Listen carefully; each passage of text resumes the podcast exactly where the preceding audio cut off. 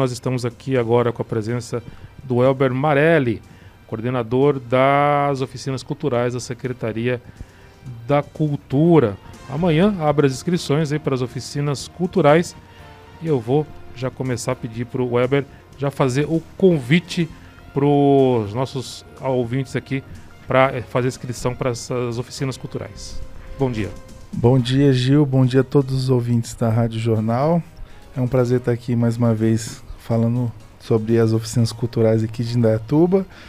Então, você que está interessado em fazer atividades culturais esse ano, né? Estamos aí com aproximadamente 20 modalidades de oficinas, entre danças como jazz, balé, danças urbanas e teatro, pintura em tela, pintura em tecido, violão, coral, muitas outras atividades aí para o pessoal estar tá fazendo. Um convite especial agora que a gente está trazendo a oficina de break, que é um, uma especialidade aí que está tá vindo para os Jogos Olímpicos agora em Paris, né? Então a gente está abrindo algumas turmas de oficina de break para a população e para se inscrever, muito simples, você pode se inscrever online pelo site do Cultura Online, que é o indaiatuba.sp.gov.br barra cultura online, tem no site da prefeitura, logo embaixo no acesso rápido ali, bem mais fácil de achar. Ou se você tiver dificuldade com a internet, alguma questão, pode se direcionar aos nossos polos culturais, o Vanderlei Pérez, que fica na Praça Dom Pedro, o Centro Cultural Emergil do Pinto, que é o piano ali da Morada do Sol, na Marginal do Parque, ou lá no Céu São Conrado, que fica junto do CRAS ali.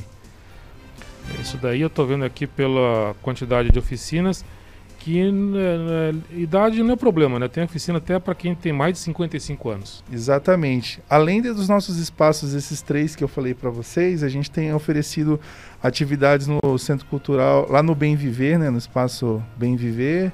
A gente também vai estar oferecendo no CRAS Campo Bonito, que as pessoas podem, daquela região, podem ir direto no CRAS, se inscrever lá, que vai abrir a inscrição junto com a gente amanhã, ok? E aí, em breve, vamos ter muito mais opção aí para a população. Tem aqui, eu estou vendo, tem é, artes para crianças, de 5 a 7, depois de 8 a 10. É sempre dividido por faixa etária a, a, as atividades. Exatamente. A gente pensa muito nessa questão do desenvolvimento é, da, da pessoa pela faixa etária, às vezes até em oficinas que tem esse perfil mais esportivo, como dança, tem a questão até do desenvolvimento físico, né? Mas sempre voltado para adaptar e ter um melhor aproveitamento das atividades aí. Eu preciso saber alguma coisa de alguma dessas atividades aqui, hip hop, balé, pintura, eu, ou meu filho ou eu posso não ter absolutamente conhecimento nenhum. Você precisa saber só o local e o horário. Perfeito. Porque chegando lá, o pessoal depois vai trabalhando com as pessoas desde o comecinho.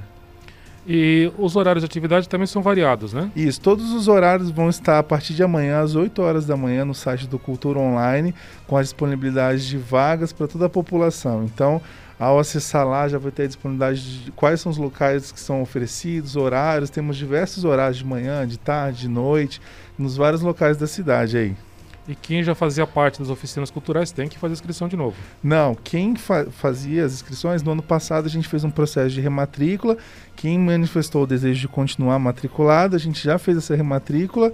Mas assim, a boa notícia é que do ano passado para esse ano a gente está aumentando quase mil vagas aí de oferecimento para a população. Então tem bastante vaga para todo mundo poder participar. E, se você, e mesmo que você não consiga uma vaga agora, a gente pede para que você preencha a lista de espera lá, porque isso é um indicativo que mostra para a gente onde nós devemos ampliar em sequência. E sempre por ordem de chegada no site. Fez o primeiro que fez a inscrição, vai tendo o preenchimento da vaga naquela ordem. Exatamente. É, lembrando, né, pessoal, que existem algumas regras que precisam ser observadas. Essas regras também vão estar no site em relação à frequência das oficinas, para que a matrícula seja mantida. Como é um projeto sociocultural da cidade, a gente quer tentar atender o máximo de pessoas possível a gente sempre preza por aquelas pessoas que estão interessadas em cursar, até porque muitas das atividades culturais que acontecem no município, elas contam com as apresentações desses grupos que são formados nas nossas oficinas, como por exemplo o Encanto de Natal, no fim do ano, quando a gente puder fazer presencialmente novamente. Grupos de dança formados pelas próprias oficinas culturais se juntam a esse grande espetáculo. Então é, é uma oportunidade super bacana de estar envolvido na cena cultural da nossa cidade, né? Ah, que legal. Então não é só atividade semanal, que depois pode virar um grupo definitivo. Exatamente. Nós já temos alguns grupos de referência que vêm originados das oficinas culturais. Então temos grupo de jazz, temos grupos de balé, grupo de teatro que está se, se formando agora mais recente. E a gente tenta sempre criar alguma experiência prática nessas áreas culturais para que os alunos tenham a experiência do que, que é a performance dentro da área artística. Break vai ser uma experiência nova. Isso foi um pedido do público? Como foi essa decisão? Então, a gente, a gente percebeu essa questão desde aquela popularização do skate na última Olimpíada e depois o break sendo anunciado como esporte olímpico. Os nossos, a Tânia Castanho, nossa secretária de Cultura, né? Ela sempre muito atenta às questões que, que tangem as necessidades da, da, da municipalidade. Ela veio com essa proposta e aí nós descobrimos é, professores aqui na região, porque já tem uma cena do break aqui na cidade. Então conseguimos estar trazendo o break aí para poder compor mais esse quadro de opções aí para o pessoal, né? Estou vendo aqui também que tem oficina de taiko. Explica o que é taiko.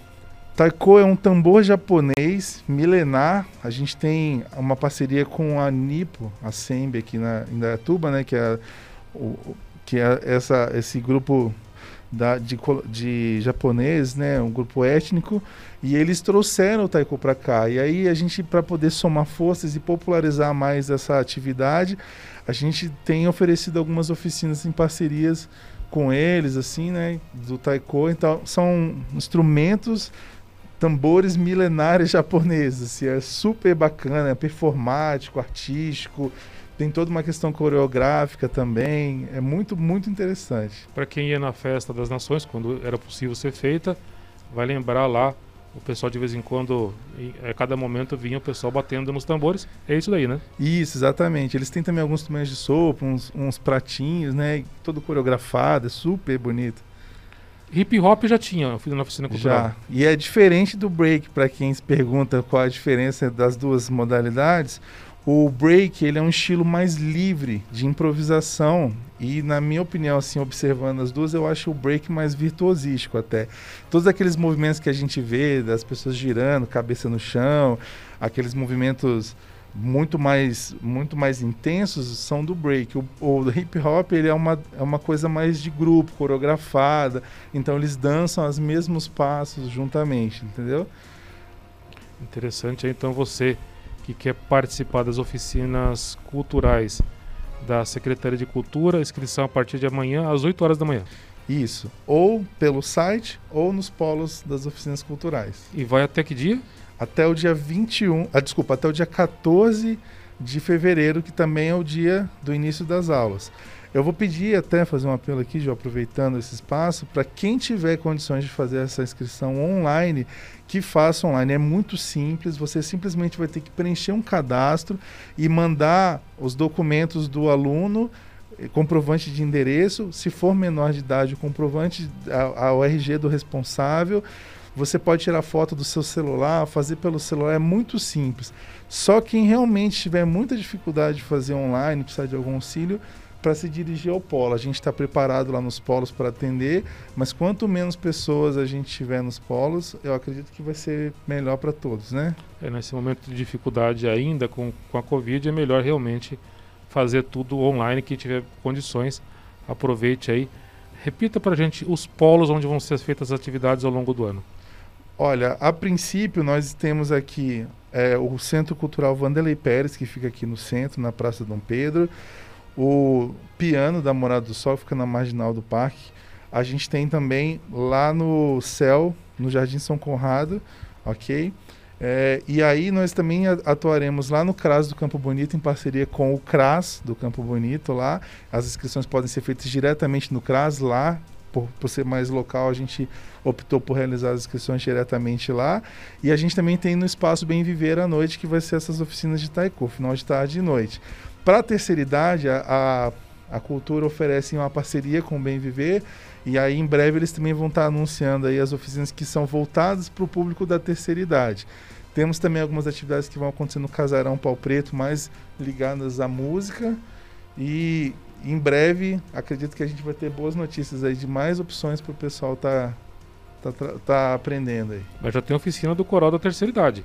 Isso Essa oficina acontece nos nossos polos, né? Ela acontece aqui. Mas a gente vai ter algumas outras coisas específicas para a terceira idade no Espaço Bem Viver, que seriam tipo um jazz da terceira idade, tem uma pintura em tela específica para a terceira idade, né? Porque acaba sendo uma temática que é mais, mais, mais que atenda mais a necessidade da, da, dessa faixa etária, né? Teatro, a gente tem um teatro muito forte na terceira idade. É, nossa, é uma alegria ver o pessoal da terceira idade fazendo teatro. Eles se entregam tanto e fazem com tanto carinho, assim. Tem sido uma alegria muito grande poder presenciar tudo isso. Que maravilha. É, oficina de customização, o que, que, é isso, Weber? Customização é uma atividade assim, temos, por exemplo, às vezes uma calça velha que a gente não usa mais em casa, ou uma roupa, ou um utensílio, mas a gente não tem utilidade para aquilo, porém, através, às vezes, de um processo de customização, a gente pode estar tá mexendo naquele objeto para dar para ele uma nova vida trazer para ele uma nova utilidade. Então essa oficina ela é destinada exatamente a isso, a esse processo de, de customizar algum objeto, algum item para que ele possa ter uma nova funcionalidade. Isso pode até virar uma atividade econômica, né? Exatamente, também é possível. Bacana. Agradecer aqui a participação. Mais alguma coisa em consideração, Weber?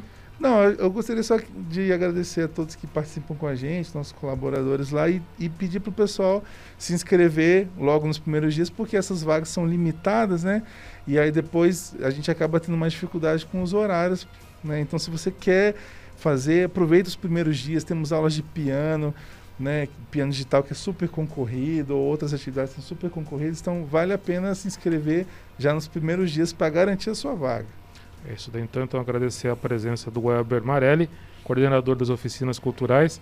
Se você quer saber o nome das oficinas e a faixa etária, também tem no site da Rádio Jornal lá essas informações, radiojornalindatuba.com.br.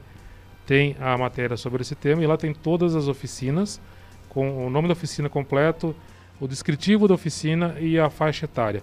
A inscrição ainda tem que ser no site da prefeitura mesmo, nós não temos como fazer inscrição no nosso site, evidentemente. Então, muito obrigado. Rádio Jornal sempre à disposição de vocês. Nós que agradecemos a parceria com vocês aqui. Obrigado.